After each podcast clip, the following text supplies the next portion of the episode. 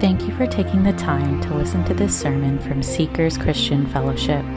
We believe that God's Word completes the believer, making them fully equipped men and women of God, ready for every good work. It is our prayer that through this message, you're challenged by the Word of God, built up in love for God and one another, conforming to the image of Jesus Christ.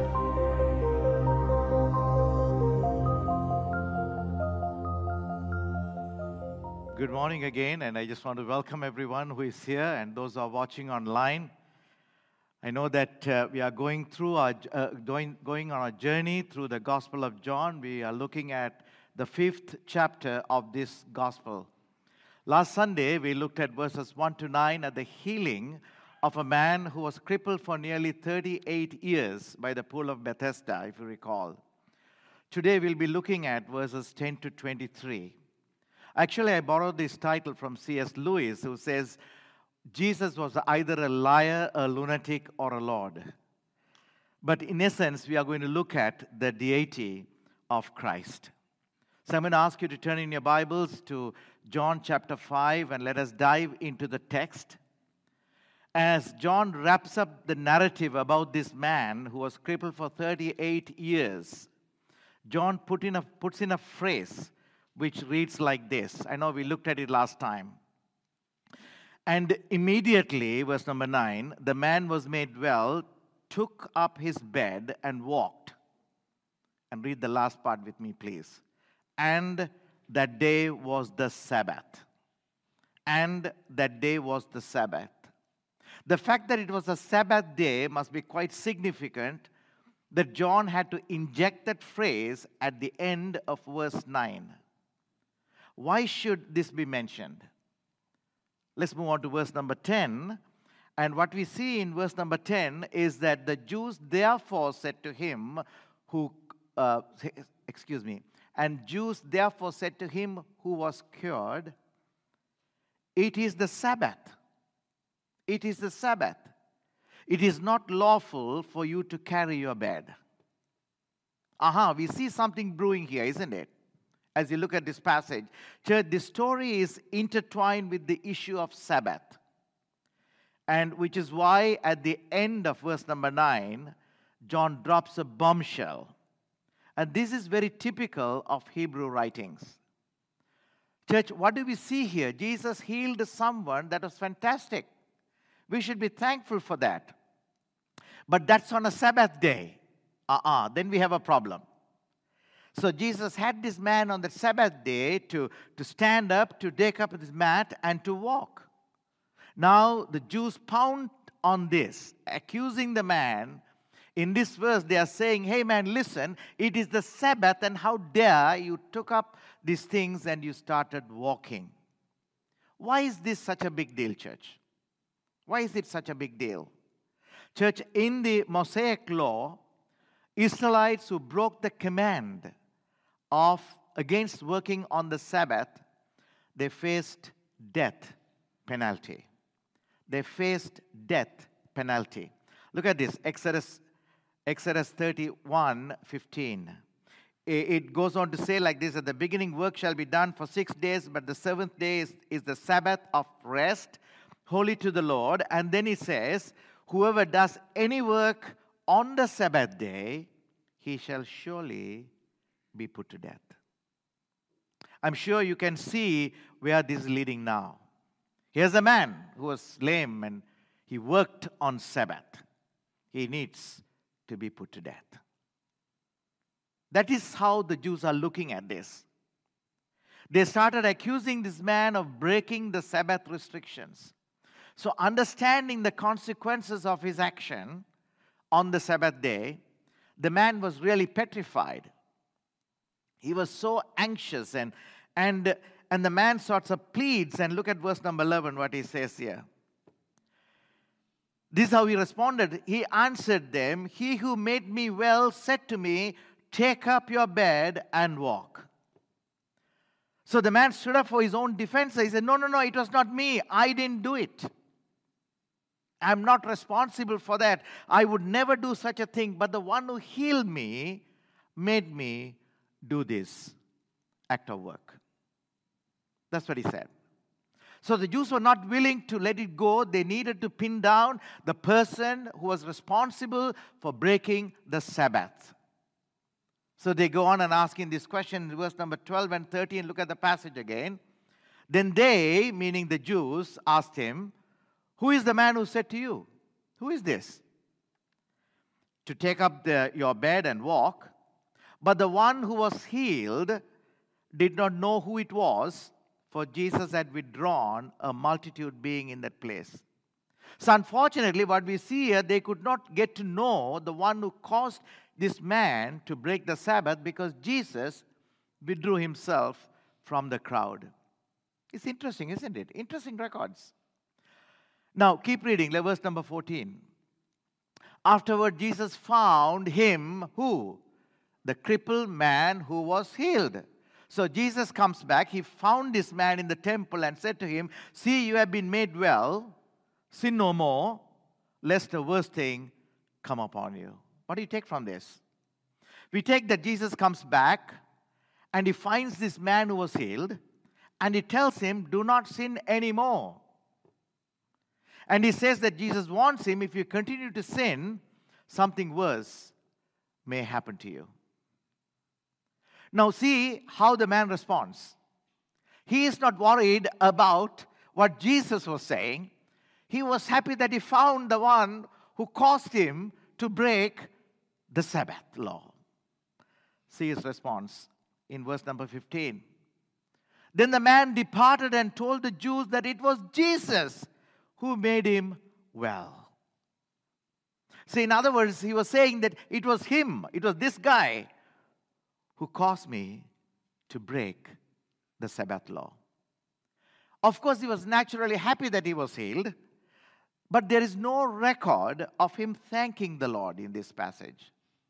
There is no remorse about his sinfulness, but he remembered the accusation directed at him by the Jews for breaking the Sabbath. Now he wants to blame it all on Jesus. So he identifies Jesus to the Jews, just like who? Judas Iscariot. Remember the story at the very end when Judas, Judas betrayed Jesus? What an expression of gratitude, church. Man who was crippled for 38 years it's not me, it's him. Put him to death. So, what we observe is this is not a story with a happy ending, isn't it? And where we see someone who was healed becoming a believer. Now, you heard me say that from day one onwards, because it, this begs a question because John wrote this gospel with this one and sole purpose that we would believe in Jesus Christ as Christ and the Son of God. That is the purpose why this was written.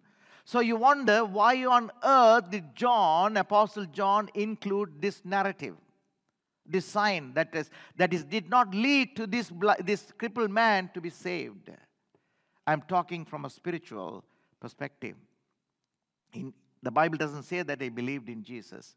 So why did this why did John write this? We find the answer in verse number 16. For this reason the Jews persecuted Jesus. For what reason? The reason that he broke the Sabbath law. Persecuted Jesus and sought to kill him because he had done these things on the Sabbath. Now you get it. Now, you see that John included this story because it illustrates the irrational but growing hostility of the Jewish leaders toward Jesus that led to his crucifixion. So the Jews began to persecute Jesus because he was doing these things on the Sabbath day. So, how does Jesus respond to this charge? Now, very interesting as you look at this passage. His response is very ironic for the Jews because it simply infuriated them even more.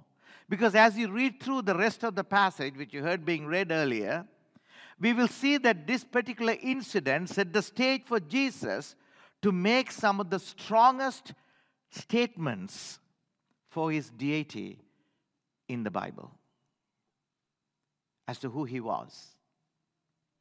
So before we dive into the text of the passage, let us understand what does Sabbath mean to Christ and to us.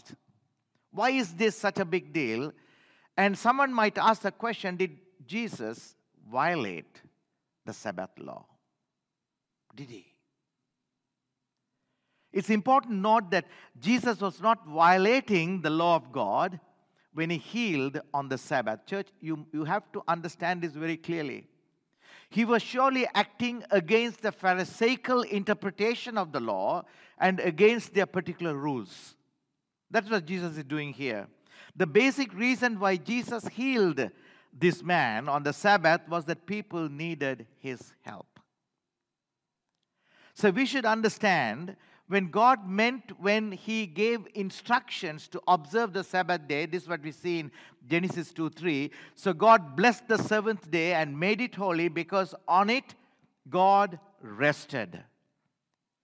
Hear me clearly from all His work that He had done in creation. He rested from what? From all His work that He had done in creation. So on the Sabbath day, God is resting or ceasing from the work of what? Creation. That is what he is resting from. So, an important point about God's rest on the seventh day is he only ceased from new creative work, not from all activity. You have to get this clearly, church. God is not distant from his creation on the Sabbath day. Nor did he leave the universe to run by itself from that point on, on that particular day. The Lord is still intimately involved in all that he created, even on the Sabbath day. And we studied in the book of Colossians how Jesus upholds and sustains his creation. All seven days, it is just that the Lord is no longer creating new things, such as making new planets or commanding new animals into being. So, when the Jews accused Jesus of breaking the Sabbath, instead of defending the, his actions, now Jesus responds by putting his own activity on the Sabbath on par with God's activity. That's what Jesus is doing here. So he was implying that he was God. That was Jesus' defense. So when they accused him of making himself equal with God, Jesus goes on to affirm it. And in our next text, as we go through that, there are six ways that we'll find in which Jesus emphatically claims his deity. Let's read on verses 17 and 18 here. 17 here first. But Jesus answered, What? My Father has been working until now, then I have been working. Verse 18. He says, Therefore, the Jews sought all the more to kill him because he not only broke the Sabbath, but also said that God was his Father, making himself equal with God. So, what I'm seeing here in this passage, church, is that firstly, Jesus is equal with God in his nature. That's what he's talking about here. This is the form of defense. He's not saying why he was doing, he was saying that I am God. That's exactly what God did. He sustained the universe on the Sabbath. So he's saying, I'm equal with God, equal in nature. What do we understand here, church? In response to Jesus' Jews' accusation of breaking the Sabbath, look at this passage again. Jesus answers, My Father is working until now. Look at the first one. And I myself am working. Jesus did not see our Father is working. He did not see our Father in heaven is working. How do we say our Father in heaven, isn't it? Meaning the Almighty God. Here he says, My Father. And John explains when he says, My Father, he says in, in the second part, he says, For this reason, he says, uh, he talks about, therefore, the Jews sought all the more to kill him because God was his father, making himself equal with God. So, for this reason, therefore, the Jews were seeking all the more to kill Jesus Because he not only was breaking the Sabbath, but also was calling God his own Father, saying that he was equal with God. So, the term my father, when Jesus speaks of that, he speaks of the most intimate relationship that he has with him. He was claiming he partook the, of the same nature as his father. That's equality. And later on, we can see in the John's Gospel, we'll be studying that later, where the Lord says, I and the Father are one. See the bold statements the Lord Jesus was making.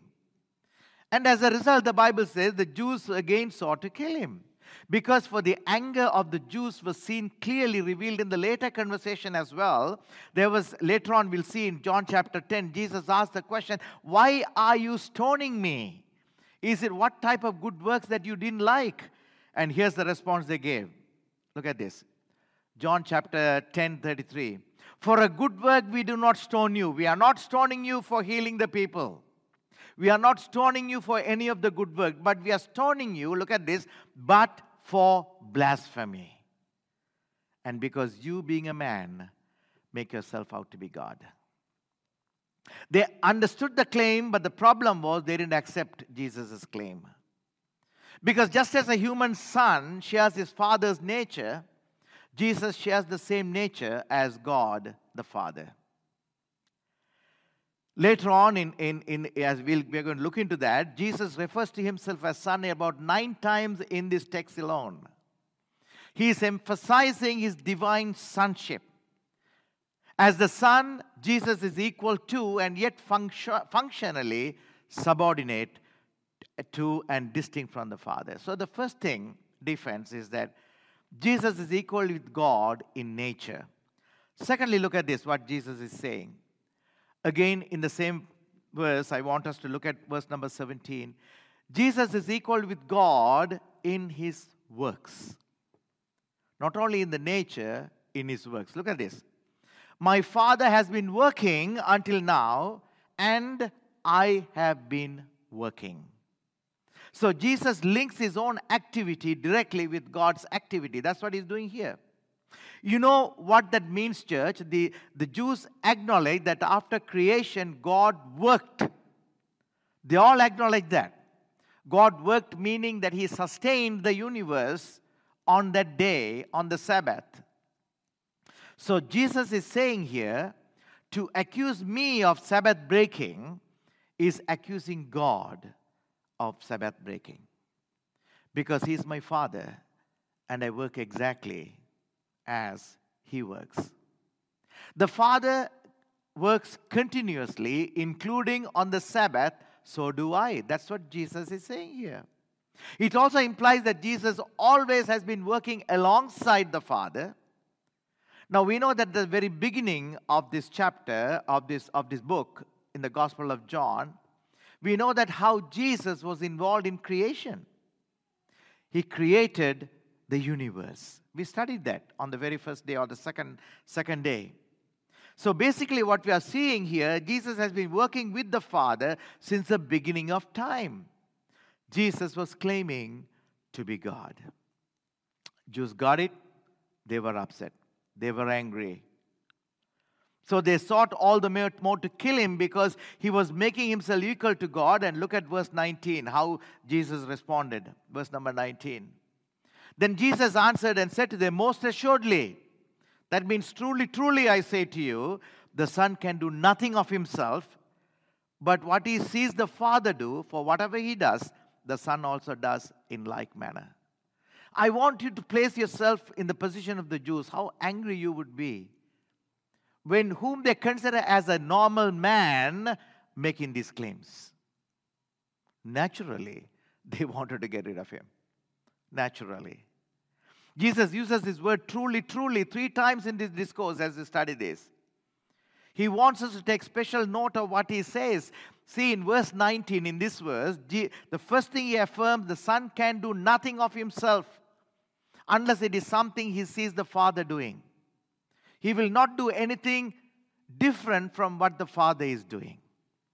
It's not a statement of weakness or limitation, church, but rather his absolute unity with the Father in nature and in will. That's what it is. He's saying that it's impossible for the Son to act independently of the Father because they share the same nature. What the Father does, the Son does. What the Son does, the Father does. In other words, what Jesus is saying in Jesus, we see God. When Jesus worked, it was God working.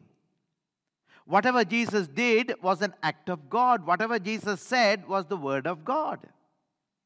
I wanted to see this connection here how Jesus is telling or teaching these Jews that he is God. He is God. So there was, a, there was no moment of Jesus' life or no action of Jesus which did not express the life and action of the Father. If you read the last part of this church, for whatever the Father does, these things the Son also does in like manner. What does this say? It explains why it's impossible for the Son to do anything by himself. He cannot do anything by himself unless it is something he sees the Father doing. So, John's, Apostle John's point is that while Jesus, as the Son of God, subordinate to the Father, carries out his work in obedience to him, he is at the same time fully equal to the Father as God because no lesser being could make the claim of verse 19. So, so far we have looked at two things, church. Number one is that Jesus is equal with God in his nature and equal with God in his works. And thirdly, verse 20, look at verse 20. For the Father loves the Son and shows him all things that he himself does, and he will show him greater works than these that you marvel. What Jesus is saying here, Jesus is equal with God in his love and knowledge. I'm equal with God, not only in his nature, not only in his works, but in love and knowledge. In this verse, Jesus explains how the Son can do whatever the Father does because the Father shows everything to the Son. Nothing that the Father does is unknown. That's what he's saying. The Father shows him all things. The Father's love for the Son is seen by his disclosing to the Son everything that he is doing. Talking about the Father's love for the Son, John MacArthur makes this observation, and I want you to hear this. He says that the heart of God's redeeming work is not God's love for you, is not God's love for me, is not God's love for the world, is not God's love for the sinners. At the heart of redemption is the Father's love for the Son, the Son's love for the Father. You ask why? John MacArthur goes on to say this, and I quote from him The whole purpose of redemption, the whole purpose of creation, the whole purpose of the world, the universe, human history is so that, so that God can collect a bride to give to his Son. A bride that's an expression of his love. Wow. That's his expression of his love. Who is the bride? You and I are the bride. So the Father will give to the Son a redeemed humanity, collected one day in heaven forever and ever and ever to praise and serve and glorify the Son, always be an everlasting expression of the Father's love. That's what they're saying here. That's how much the Father loves His Son. The knowledge is also equally shared between the Father and the Son, and, and, and the term that you see, the greater works, show him greater works than these are going to come up in the next two verses. So, so far, we have seen that Jesus is presenting his case saying, I'm equal to God in nature and work and his love and his knowledge. And fourthly, we see in verse 21, look at this. For as the Father raises the dead and gives life to them, even so, the Son gives life to whom He will. Imagine how angry the Jews would be. How dare you say this? You are saying that God, the Father, raises the dead and gives life to them, and you are going to do that? Blasphemy. Blasphemy. So, the fourth statement that we see here, Jesus is presenting his case. He's saying, I am equal with God in his sovereign power. This is a startling claim, church, where a mere man could claim that he could give life to whomever he wished. If someone in your congregation today stand up and say that I can give life to whoever I wish, you will say you are a lunatic. You are a liar because we know only the Lord can do it. So, life here, church, it means in one level, Jesus ability to raise dead physically. And he did that on three occasions, at least we see in the scriptures. One is the widow of the Nain's son, and Jairus' daughter, and Lazarus. How Jesus brought these people back to life. We also must note, church, that at the end of the age, Jesus will give the command that all the dead from all ages will rise either for judgment or eternal life. We'll study that later. So, Jesus has the power to give physical life to whomever he likes, and he raised the dead physically at the end of the age. It shows us that he also has the sovereign power to give spiritual life to those who are spiritually dead. We should be thankful to God for that church. That is why we have this new life in Christ this new life in Christ.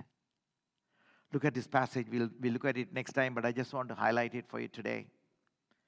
In verse 24, he said, Most assuredly, truly, truly, I say to you, he who hears my word, Jesus is saying that, and believes in him who sent me, that is God, has everlasting life, and shall not come into judgment, but has passed from death into life. So, as this verse 24 states, to have eternal life, we must hear Jesus' word and believe in him. Everybody say the word believe. Believe in him, believe in Jesus to have eternal life. So, Jesus initiates the process as we read this. We cannot believe in him or know the Father unless the Son wills it. That's what he's saying in this passage. So, we cannot take away any credit for our salvation, he gets all the glory. So, church, so far, Jesus is defending his case. He has said, I'm equal with God in his nature, in his works, in his love and knowledge, in his power. And fifthly, in verse 22, look at this. For the Father judges no one, but has committed all judgment to the Son. Who is the Son? Jesus. So, fifthly, he is saying Jesus is equal to God in judgment. I am the one who is going to pass judging, judgment on you. In verse 21, the roles of the Father and Son are parallel in giving life. But in verse 22, in this verse, we see that Father has declared all judgment to the Son because he is the Son of Man. Because he took on human flesh and died for the sins of the world, the Father delegated all judgment to Jesus. You see this in the Luke's account. Look at this Acts chapter 17, verse 31. Beautifully presented. Luke writes it because he has appointed a day on which he will judge the world. He has fixed the time in which he will judge the world. The Lord knows when he is going to judge the world. You know, many of us live as if we are going to be here for eternity. Many of us we do not think about the brevity and the uncertainty of life. Church, I want to pause here and tell you there was a lovely, lovely, lovely individual who supported us immensely in our missions by collecting so many good stuff for us in Toronto. She lives in Pickering. She was living in Pickering.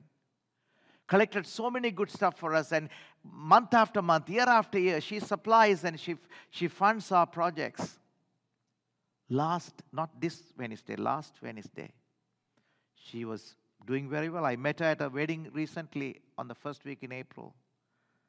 She came from work, she's at home, and she had a headache. And she collapsed. Brain aneurysm. And she died last after a week. Did the family know when they met me on the day of the wedding did she know on that day that she was going to last only another month? No. No. We take life for granted, church. We think we are here for eternity.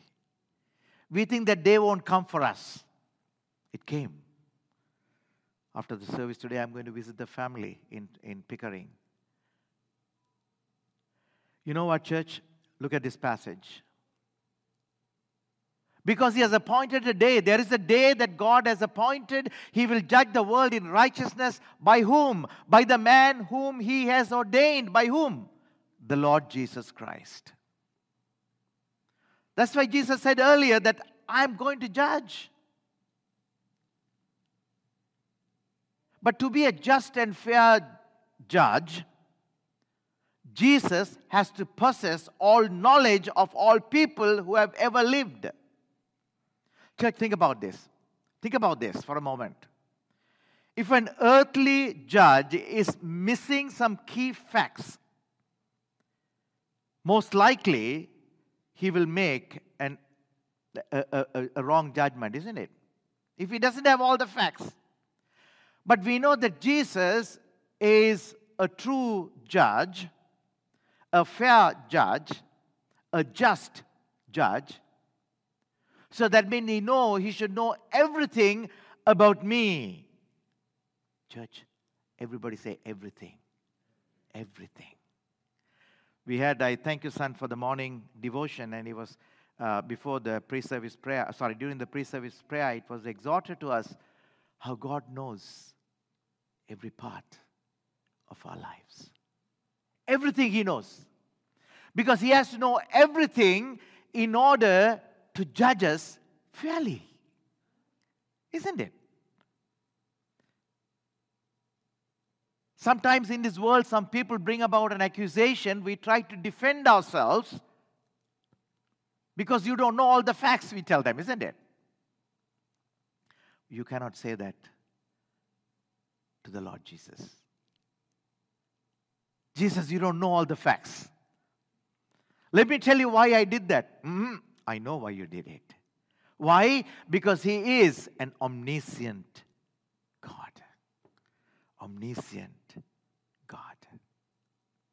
So, if someone can come and make a claim that I'm going to be the judgment, if Jesus says this, naturally, there can be one or two things. He must be a lunatic, he must be a liar, or he must be the Lord.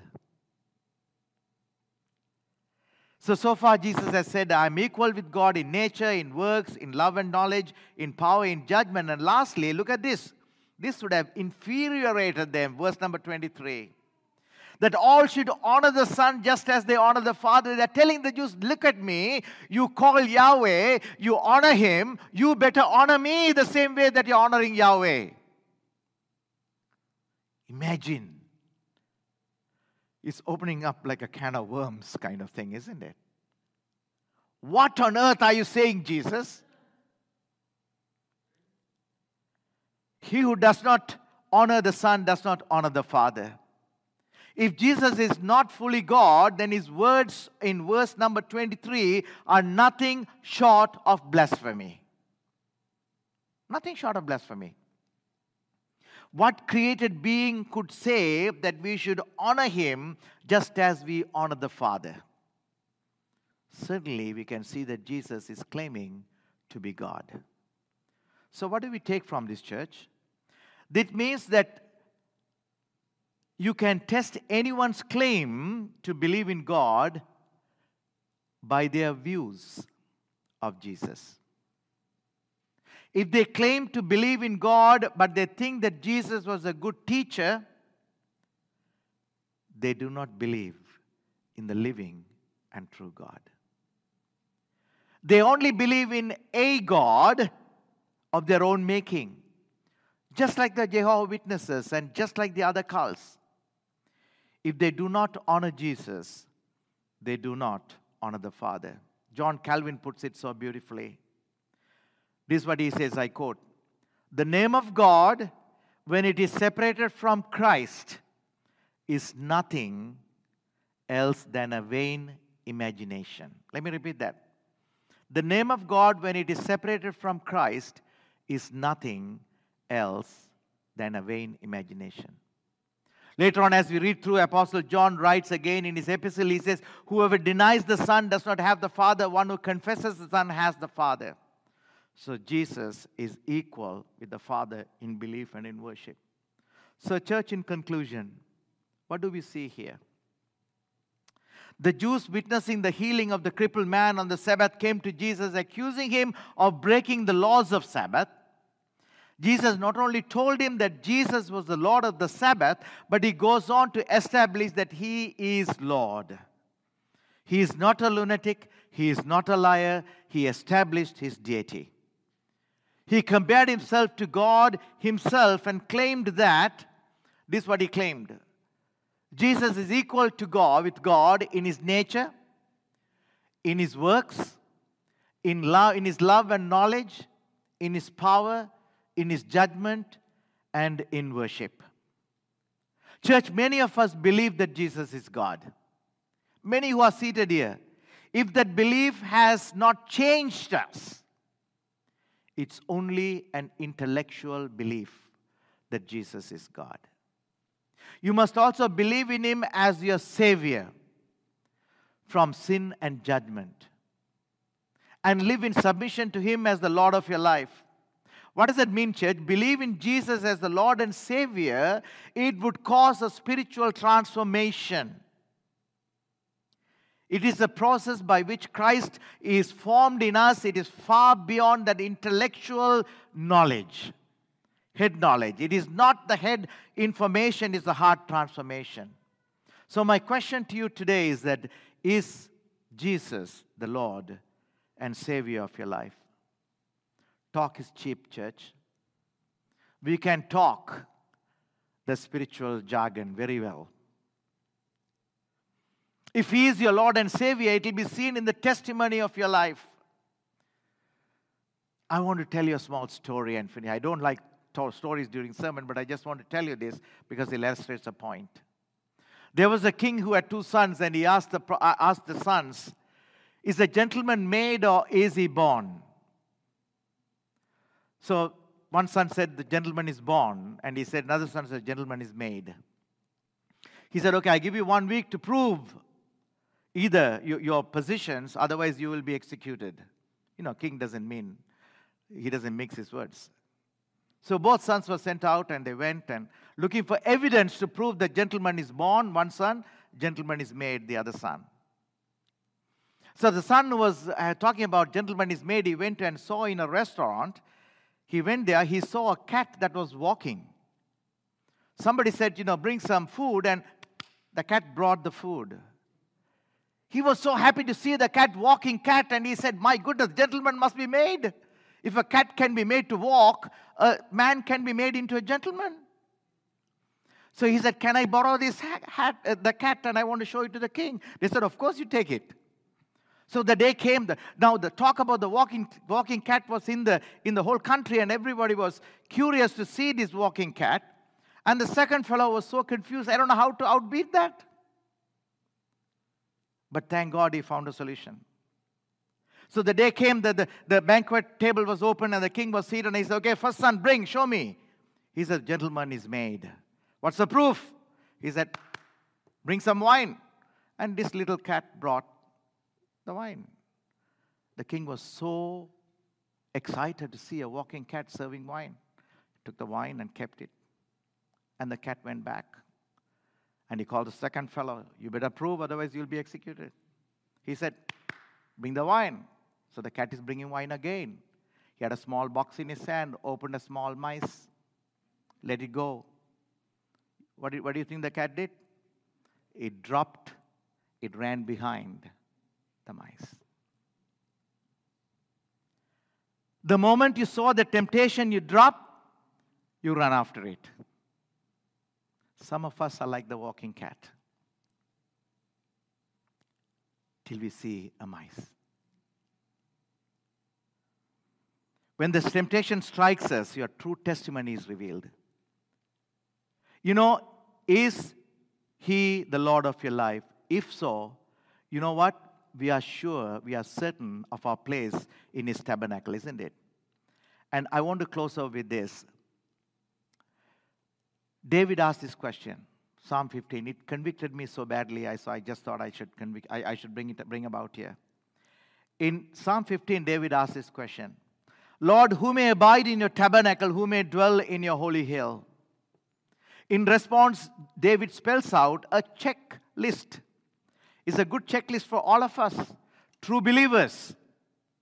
Whether we are a walking cat or we are truly transformed individuals. Look at this. The first one is found in verse number two. If you are truly a believer, it says, He who walks uprightly and works righteousness and speaks the truth in his heart. You walk blamelessly and do what is right. If you are truly a born again believer, if you truly have Him as the Lord and your Savior, a blameless person, you live a blameless life, there won't be an iota, and you will avoid the appearance of evil. That's blameless life. This is why, church, I tell you that we should completely abstain from even having a little bit of wine. Why do I say that? Because you avoid any appearance of evil. A blameless person is a person who is innocent of doing wrongdoing. And the second thing that we see in the same verse is that you speak the truth in your heart. Can that be said about you? Can that be said about you? Can you be trusted? Thirdly, the next verse, he says, He who does not backbite with his tongue, and nor does evil to his neighbor, nor does he take up a reproach against a friend. You do not slander with your tongue. You do not tell stories about others that would make them look bad, even if they are true. You know how to control your tongue. You do not you do no, no evil to your neighbor and take up a reproach against your friend. You are kind to all who are near and you do not listen to bad talk about your friends. And then in verse number four, David says, In whose eyes a vile person is despised. But he honors those who fear the Lord, he who swears to his own hurt and do not change. In your eyes, a vile person is despised, and you honor those who fear the Lord. Is that you? You honor those with good character. You avoid those who talk behind other people's back. Do you get together with them and talk? You seek out friendship with those who fear the Lord. And then you also see here, you swear to his own hurt and does not change. You keep your promises, even when it hurts them or would cause them to suffer a loss. Your word is your bond, and they do not change. Can that be said about you? And then the last verse, he says, He who does not put out his money at usury, meaning giving out for interest, nor does he take a bribe against innocent. He who does these things shall never be moved. You do not put out your money in, at interest or take bribe against the innocent. You do not put your personal interest before others. You do not allow money to sway the way you treat someone. You act justly. Can that be said about you, church? If He is your Lord. If He is your Lord. Can I ask the worship team to come? They're going to sing a nice uh, hymn or, or a song. It's called He is Lord, He is Lord. He is risen from the dead, and He is Lord. And as we join church, ask yourself the question Am I a walking cat who is dressed up nicely? Or am I truly a believer, trusting in the deity of Jesus? Who is Jesus to you? Is he the Lord and Savior of your life? And if not, please make that commitment to you today. Do not leave the sanctuary.